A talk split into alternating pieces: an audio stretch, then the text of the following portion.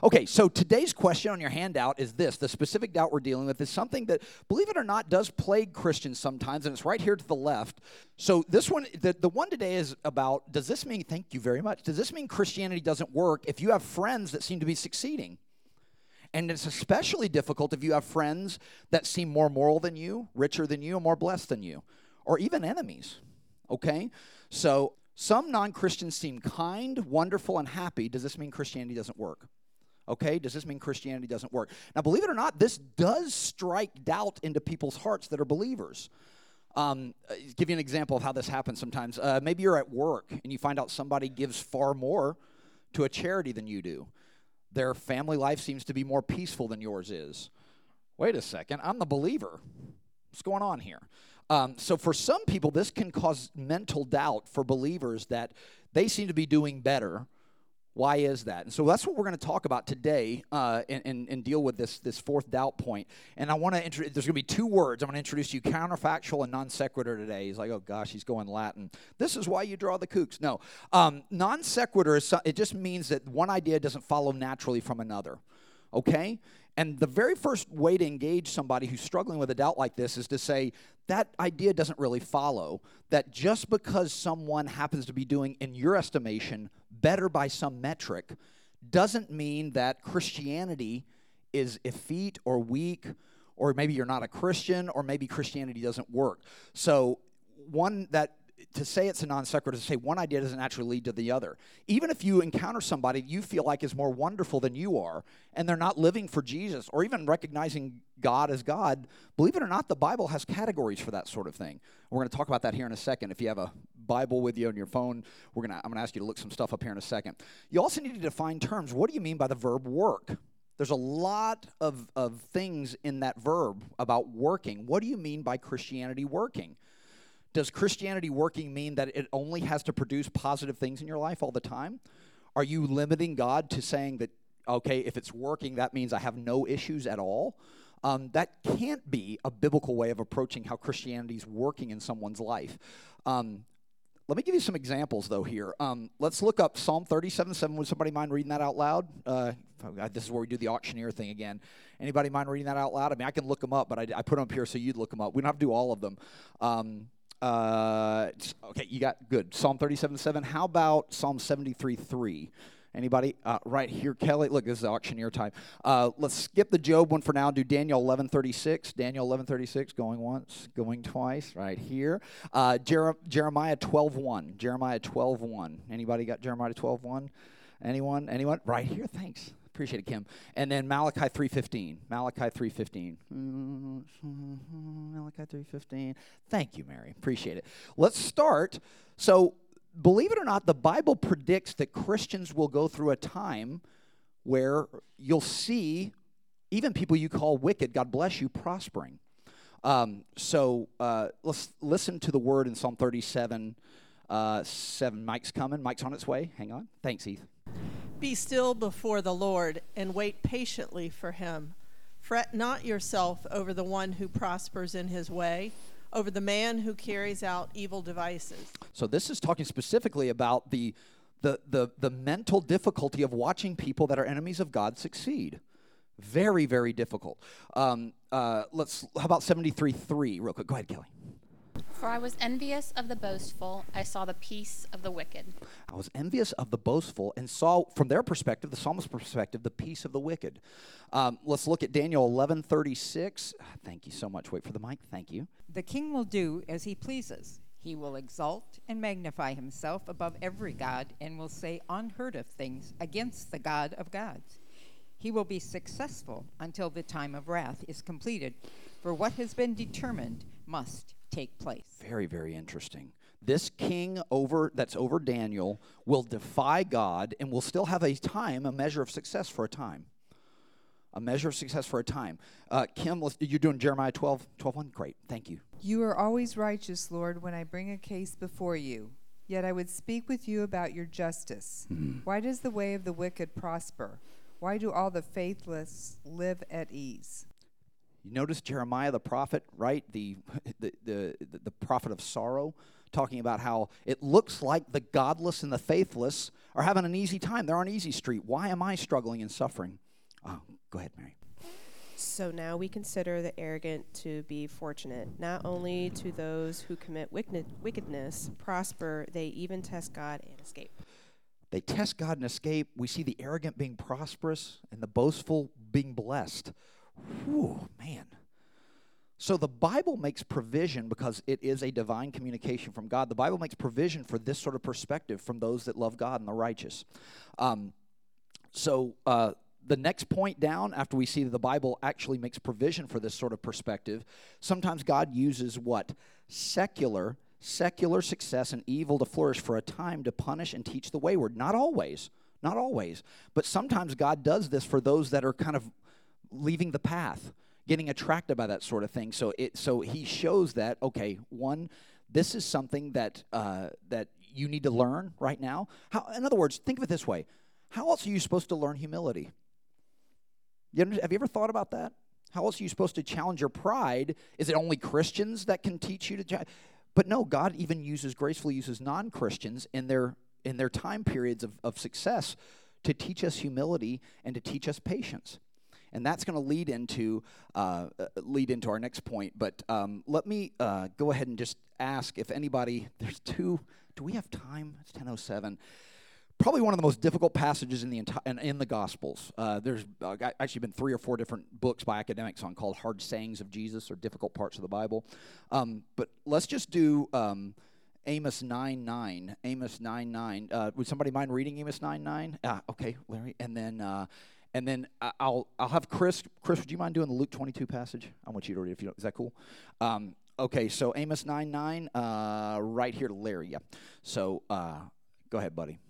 Behold, I will command and shake the house of Israel among all the nations, as one shakes with a sieve, but no pebble shall fall to the earth.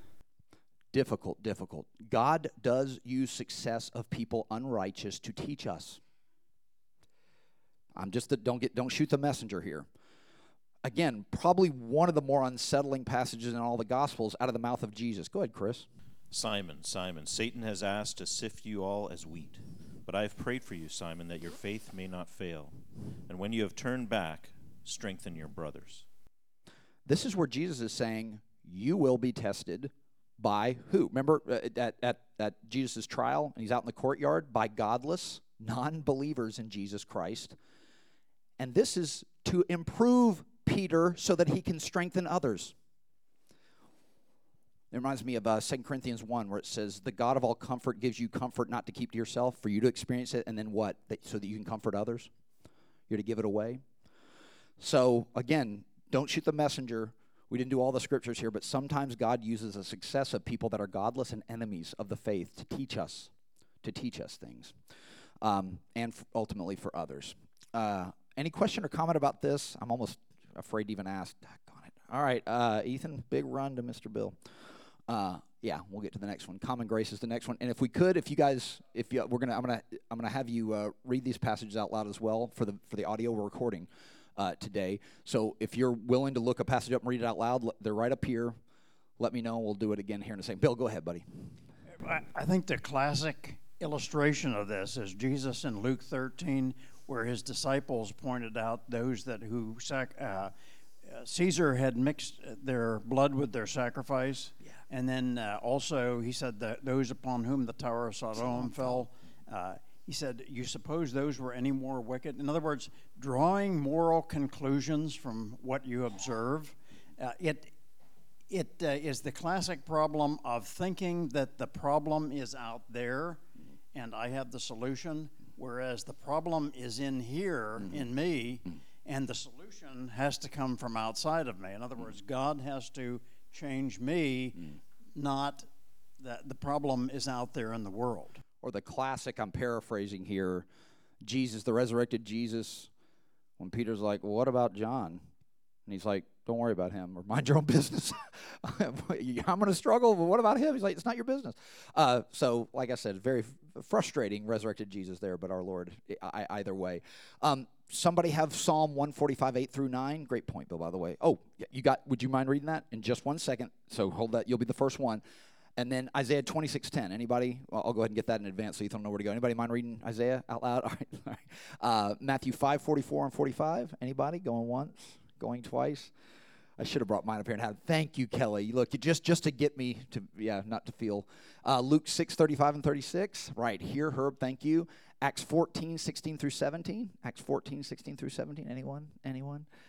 Anyone at all? Thank you, thank you, thank you, uh, Stephanie. And then uh, uh, Romans two, four, and five. Last one, last one. All right, perfect. Go ahead, um, Robert. Go ahead, buddy. The Lord is gracious and compassionate, slow to anger, and rich in love. The Lord is good to all. He has compassion on all He has made. Notice common grace. We've talked about this before. Something that's helped mature Christians, mature Christians need to understand is that God does lavish grace on all in some ways. He does. Um, one of the hard parts about witnessing is sometimes people are experiencing too much common grace, too much general revelation. But these are passages that talk about this, this concept we don't hear preached a lot about is common grace or general revelation. Go ahead with uh, Isaiah 26:10. Though grace is shown to the wicked, they do not learn righteousness. Even in a land of uprightness, they go on doing evil and regard not the majesty of the Lord. So you see, God's given them majesty. He's putting gracious blessings in front of them, and for some, it still doesn't. It still doesn't move them. Jesus' words in Matthew five forty four in the Sermon on the Mount five forty four and forty five. Go ahead, Kelly. But I say to you, love your enemies and pray for those who persecute you, so that you may be sons of your Father who is in heaven. For he causes his sun to rise on the evil and the good, and sends rain on the righteous and the unrighteous. The sun and the rain in an agrarian society meant God provides. It's not like the sun and the rain and the wind all stop for the unrighteous. He provides even for the righteous and what is called the unrighteous. So Luke 6 35 and 36. Go ahead, Herb. But love your enemies, do good to them, and lend to them without expecting to get anything back. Ouch. then your reward will be great, and you will be children of the Most High, hmm. because He is kind to the ungrateful and wicked. Be merciful, just as your Father is merciful. He's kind to the ungrateful and wicked. So you see, again, this concept keeps cropping up. Stephanie, go ahead uh, over and over again. This is uh, in, in Acts 14. Go ahead. In past generations, he allowed all the nations to walk in their own ways. Yet he did not leave himself without witness, for he did good by giving you rains from heaven and fruitful seasons, satisfying your hearts with food and gladness. Mm. Amen. And then last, uh, Paul, uh, Romans 2, 4 through 5. Romans 2, 4 through 5. Oh, right, over here. Sorry. Yeah. Or do you show contempt for the riches of his kindness, forbearance, and patience, not realizing that God's kindness is intended to lead you to repentance? But because of your stubbornness and your unrepentant heart, you are storing up wrath against yourself for the day of God's wrath, when his righteous judgment will be revealed. This is that classic passage beginning of Romans where Paul does that great 11 chapter, 10 chapter run about God's interaction with human beings through time and history, including his chosen people. Point is this there will be, for sure, you can count on it, there will absolutely be this many successes and advances for the, in the lives of those who reject God. You can get, you can count on it. Okay, um, it's not fun, but it's something I think we have to remember, and it's it certainly is scriptural. Um, another thing to remember too is what's called a counterfactual. A counterfactual is a fancy ten dollar word used by philosophers that just means this: a possible hypothetical that didn't actually take place. But imagine a scenario where it did go that way, where every time you said yes to Jesus, all you had were blessings. Now, do you think that would elicit true love relationships with the people of God? Imagine a scenario where you say yes to anyone, and all of a sudden that means all your problems go away. Would you have people coming to God for the right reasons? Would you have them? Would it create a scenario where so it, it looks like even theologically and logically that it, it it certainly is the case that God just doesn't flood blessings to those that choose Him, and then anybody that doesn't choose Him, He stops letting things grow. He stops, uh, uh, uh, you know, everything good in their life, everything would people really come to him for the right reasons? I think you know the answer to that question. Same thing if you put it into a love relationship between a male and a female. If the female is trying to understand how to love this person for who they are, and then she finds out what? That this person will make every problem go away, or even potentially could. Remember, it's the old problem of evil issue with Bill Gates dating. Can he really date and expect somebody to really be with him for him? I mean, everybody knows what his net worth is and what that means for somebody with him. So, uh, so I wanted you to consider that counterfactual. The idea is that God distributes blessings with both hands, and believe it or not, this is uh, this is just anyway. It happens sometimes. Sometimes godless people look at biblical wisdom; they don't even know they're using it. Give you an example. I know people that are as ignorant about God as ever, but they're really, really rich and they employ biblical principles without even knowing it, like delay of gratification, savings more than you're saving more than you're spending, uh, self-control and self-discipline. These are biblical principles that people enact and do these sort of things without giving honor and uh, glory to God. Now there will be a comeuppance for ignoring your Maker. Certainly in the afterlife there will be, and sometimes in this world there is too. I you could say the same thing about people that employ biblical concepts without giving acknowledgement to God. You can look in their sometimes in their personal lives, and there's been a significant cost because they don't have God telling them what else to do with those finances or how those finances are supposed to be seen in the overall scheme of things. So, um, so I wanted to just let you know um, there are those that don't call it reaping and sowing but understand it. There are those that delay their gratification and don't really understand where it comes from and why it works. These are kind of like just things built into reality that work to help someone get ahead. This is why even pagans, uh, Greeks could have all sorts of advancements. Egyptians could have advancements in knowledge and in invention without them giving explicit uh, credit to God. Last little bit on common grace. There's three ways common grace um, is for us, believe it or not. It does benefit the redeemed. It multiplies the blessings to us. There's more goodness and grace across the earth. I'm glad sometimes when I hear an excellent piano concerto, even if the person doesn't acknowledge God. I, I, wish they would acknowledge God, but I get to enjoy that blessing even with them ignoring God. Um, you know, early on, it didn't look like Mozart was a strong believer, certainly not like Bach. And we get to enjoy Mozart, his early stuff, uh, and even some of his late stuff, even though he's not a believer. So that blessing comes to us, right? And it keeps also, it's another way that where Christ is exerting control right now. It keeps us from being as evil as we could be. Um, you think about just how evil human beings can get. Um, the common grace keeps us from being as evil. This is why people understand empathy. They don't know how they understand it, but they understand empathy.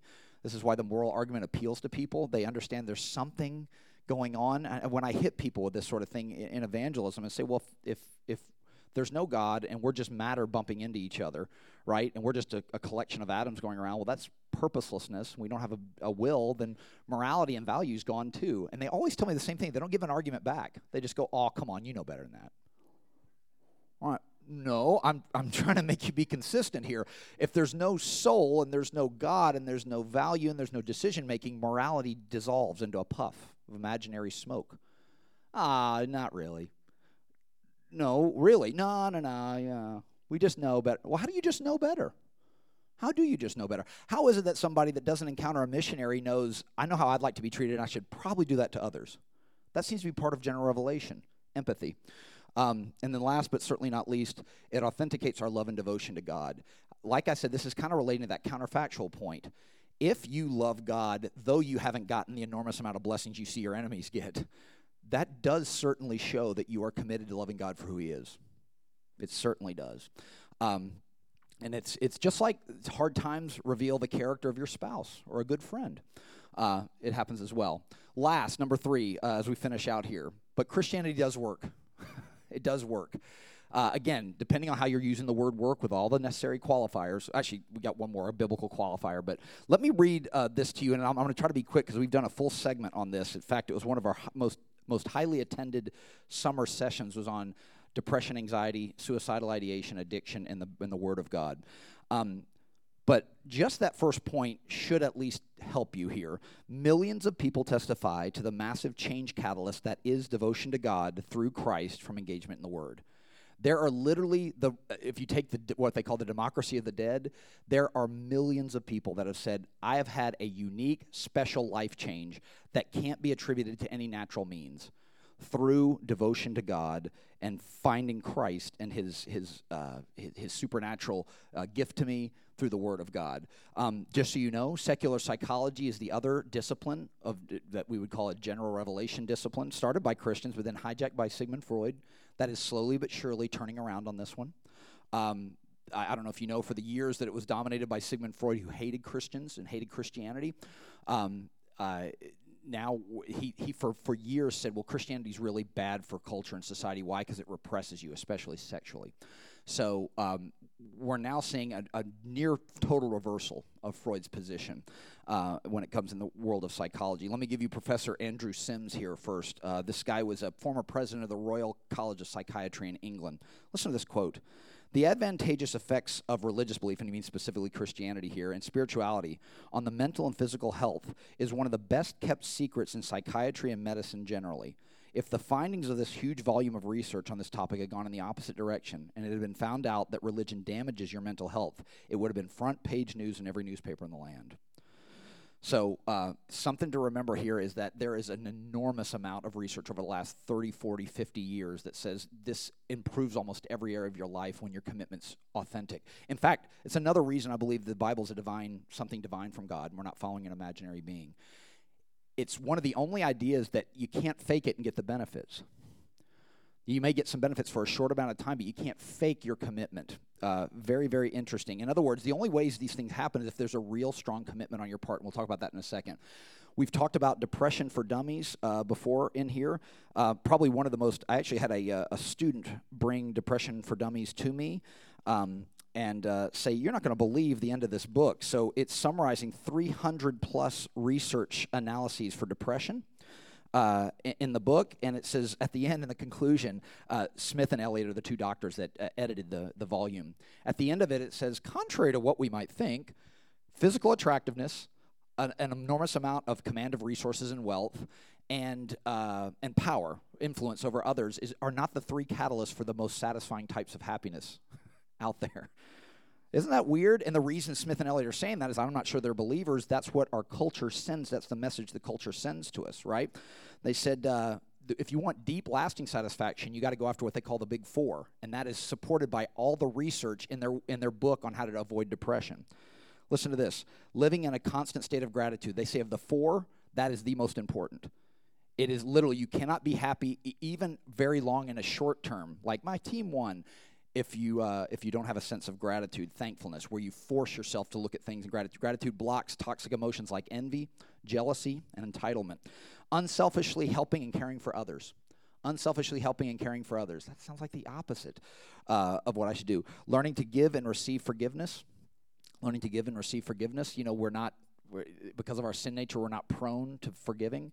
Um, very, very, very strong. Uh, again, it's that strong double and triple down of Jesus in the uh, in the Lord's Prayer in the middle of, uh, of, of Matthew six. And then last is uh, living for something bigger and greater than your own personal desires. This will certainly preach to a generation that's all about me, me, me, I, I, I. Um, even humans that are all about that sort of thing, and, uh, and where the idol of the age ex- is expressive individualism. Interesting. So remember, gratitude, learning to give and receive uh, forgiveness, uh, caring for those less fortunate and those that are less powerful than you, and last but not least, finding some cause that's bigger than your own personal desires and personal dreams. Notice these four things are not only the gospel, those are gospel approaches to deep, lasting, satisfying happiness. They're also things that you wouldn't expect if atheism were true. You'd expect the exact opposite, right? That taking from other people and getting what you want for the short term would be the most important thing. Um, but if atheism were true and we're just we just evolved, we're just evolved slime, these four don't make any sense at all. None. Even though the research keeps uh, showing this to be uh, indeed the case. All right. Um, last but not not least, um, I wanted to know, let you know this as we as we close down here. Um, two things Christianity fails to work as effectively if you're approaching it without reference or concern to God. So, Christianity, if you've really forgotten God and said a prayer and just acknowledged God and said, Yeah, I kind of believe in Jesus, Christianity, some of the benefits that these people are talking about don't come in as effectively as they would if you acknowledged uh, acknowledge God. And Christianity fails to work at all if you're pretending to believe it. One of the most interesting parts of all this data is it doesn't work regardless of your p- personal position on it. As a matter of fact, secular psychological world has two categories for Christians now. They have intrinsic Christians and extrinsic Christians. Intrinsic inside, extrinsic outside of. An intrinsic Christian is internally motivated to try to apply these ideas through the week. They don't just keep it in the four doors of the church, or I guess with a dome. What do you in the circle of the church? Um, we got a dome. Sorry if you're new here, but um, and then extrinsic, right? So an intrinsic Christian is internally motivated to try to live what they say, An extrinsic Christian um, is someone who just wants to go there for the social benefit. Um, interestingly, almost none of these benefits, uh, mental or physical, come to someone who's basically pretending. In other words, they have to convince many, many others who are actually authentically living it to continue to give to them because they're not getting any of the others. So, um, very, very interesting that the psychological world has true a Christian that's actually living the life and those that aren't living the life and just want the social benefits of going to church.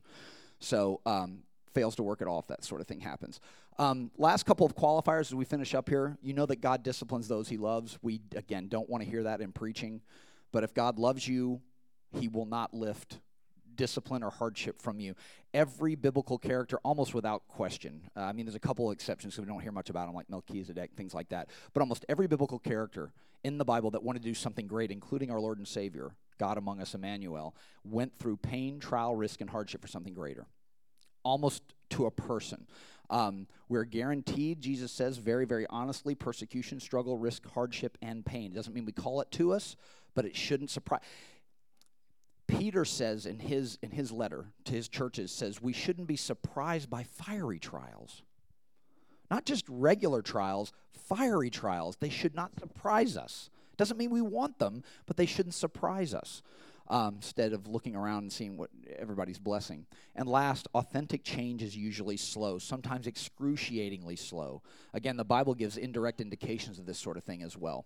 Um, last to remember, too, is heaven's an immeasurable good. Uh, if you really believe there's a heaven where there's a reunification with your loved ones and the one who gave you the idea of love and gave you the ability to love at all, Jesus, then this should qualify all your hardship. It certainly should. It doesn't mean you should enjoy your hardship, but remember what Mother Teresa said, and she had massive struggles with doubt through her life, massive. Um, but Mother Teresa said, well, if, if eternity is even half as good as the Bible presents it, then this time on earth, even with these people, these untouchables I'm ministering to in Calcutta, that will seem like an inconvenient night in a hotel room comparatively. So we all this is why one of the reasons uh, Pastor Betzer thinks Ravenhill told him to preach the eternities. Right? If it's not eternal, it's eternally out of date. Um, uh, this is why some of the greatest theologians have said that needs to impress upon your mind. Look, there's even secular research that says you thinking about death, your birth, and your how you were born, what happened before you were born, and what will happen after you're dead is important. That sounds depressing, but it's only depressing if there's no heaven and there's no God. That's why we don't grieve as the rest of the pagans do, as Paul says in Thessalonians. So understanding and remembering that heaven, and don't worry about if I'm so heavenly minded, I won't be any earthly good. That never happens in practice. In fact, the people that are the most convinced of eternity are doing the most earthly good. Salvation Army, outreach to the poor. There's, it's, it's just a false dichotomy. Obviously, you don't want somebody just literally just thinking about heaven, they never do anything as an excuse. But those who take heaven, Jesus' words, and God most seriously do the most good work, practical good work in our world. Um, so, yeah. Uh, so what we have to do is qualify kind, wonderful, and happy. We're only seeing a limited perspective on somebody's life at the time, a coworker that has these sort of things. We're only seeing a snapshot of their life at the time. Um, and we, we they degrade in quality those sort of things when god is ignored or god is defied so though god's common grace extends even to the ungrateful the unmerciful the unrighteous they don't continue at a level they will for the believer and they've also largely unplugged God being able to use hardship, which comes to all of us in their life as well. Um, last one uh, happiness needs to be renegotiated as well. Our, our uh, contemporary version of happiness is not the, the ancient version. The ancient version in Greek used to be called eudaimonia, and it meant a whole life discipline that would include your happiness, including short or at least miniature or limited times of hardship and suffering. Our contemporary version of happiness is this high that you get, like cotton candy, like a little bit of sweetness, or your team won the Super Bowl or something, you kind of, eh, right? But as far as lasting, lifelong happiness, it's more comprehensive. Eudaimonia was this idea that could include suffering and hardship and risk involved in the long-term life life generating happiness so and, and life uh, affirming happiness so um, with that are there any questions about this particular doubt or any comments anybody wants to make on the back end of this these are ways, just talking points, uh, to keep you, uh, to keep someone from running off with their doubts into into uh, disbelief. Go ahead, Bill. Go ahead. Absolutely. Yeah, the Jews are a case study, an example of uh, influence and and uh, success well well beyond their numbers, even with those who are genetically Jews but have left Orthodoxy far behind um, and don't don't even honor God, even pre you know a pre Jesus sort of approach to God. Uh, okay, uh, yeah, Melissa, go ahead real quick. I, am not going to get into the precursor of Job. We can talk about that another time, but I will say this. This is something that is relevant to what we're talking about, and it's this. Um, Job isn't, by any biblical scholar's account of any note, a Jew. Um, it, it's likely that Job was a non Jew, and he is massively blessed, and God calls him, hey, right? So this is somebody who uh, was obviously worshiping the one true God in some way, because God pointed him out, but he wasn't a Jew and he was still blessed and this sort of thing. So it's connected to what we're talking about, even though he's not a non believer and he isn't necessarily unrighteous. But it is interesting that Satan approaches and says, well, that's the only reason he's sticking with you is there's blessing there. Uh, and then you get Jesus talking about sifting in that Luke passage as well. It's kind of very, very interesting. Um, but, uh, but all that to say, there's a lot more going on when we see these sort of things, and we need to tell our tell ourselves first and then others that it isn't as simple as, well, why don't I go down that road? They're getting all the blessing, right? They're getting all the favor. They're getting all the, you well, it's never that simple. One, uh, there's all sorts of other things about. Take for example, um, somebody like Donald Trump did experience a lot of material success when he was an absolute profligate, right? Right. We're talking pre 08, pre finally landing on a wife and family, finally landing, right? but but there were certain things that he'll admit now that were biblical concepts he did just because they worked. They were part of the fabric of reality, uh, as it were. Um, but it's also interesting that there, even now, we're not sure, right, where he's at on that sort of thing. But there's an there's an acknowledgement that I, I've even in the midst of me being really, really immoral, there were certain, you know, there were certain providential things that were happening. Um, so interesting that uh, that this is something where there's been a, a, longer journey, and that's been a public figure, right? That we've that we've looked at that's had that sort of thing happen, where it was God was the last thing on his mind uh, for a lot of years, and there was what we'd call fiscal success. But what was along with it that we did see because he was also a celebrity, massive relational, d- just strewn everywhere. So yeah, you got millions of dollars, but you can't keep any relationships intact, friends, family, wives. Do you understand what I'm saying? So w- we don't measure that as well that sort of blessing as well. I mean, how much money price would you put on having an intact marriage? Actually liking someone and staying with them? Um, what sort of price tag did you put on your children's respect? Or the respect of you know your congregation. You see what I'm saying? That I don't know if you could put a monetary price on that. Um, it's easier to see the money stuff, but his personal life was an absolute shambles. He's admitted that.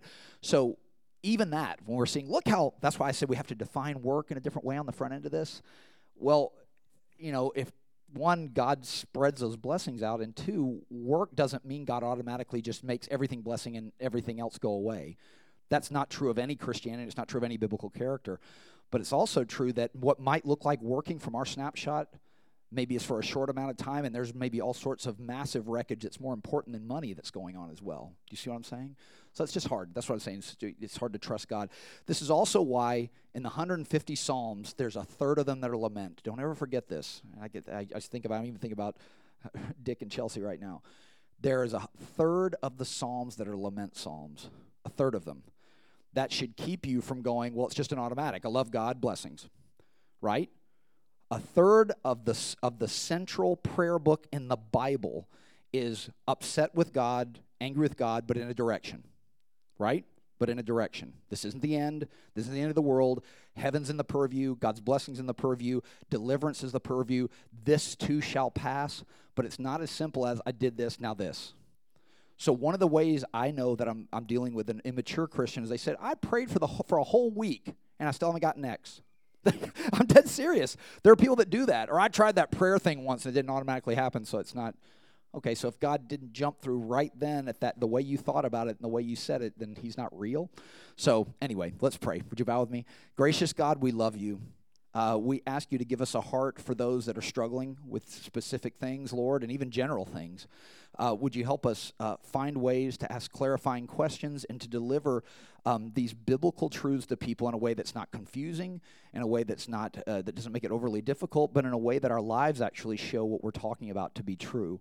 Remind us of these things and encourage our hearts that uh, you are indeed our Father and we are dependent upon you. We give you all thanks and all glory in Jesus' name. Amen. Hope to see you guys next week.